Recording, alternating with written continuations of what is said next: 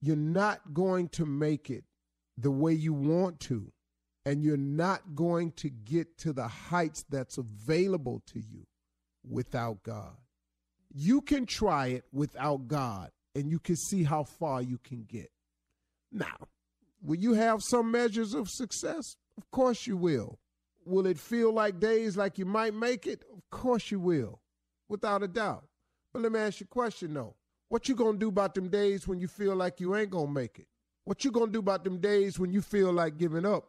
When you gonna do about them days where it feel like there are no answers to your questions? What you gonna do about them days when everybody laughing at you and turn against you? What you gonna do about them days when you just don't see no way through it? You can do this without God if you want to. But I am telling you, to get to where you really want to be and to be all that God has for you, you got to have God.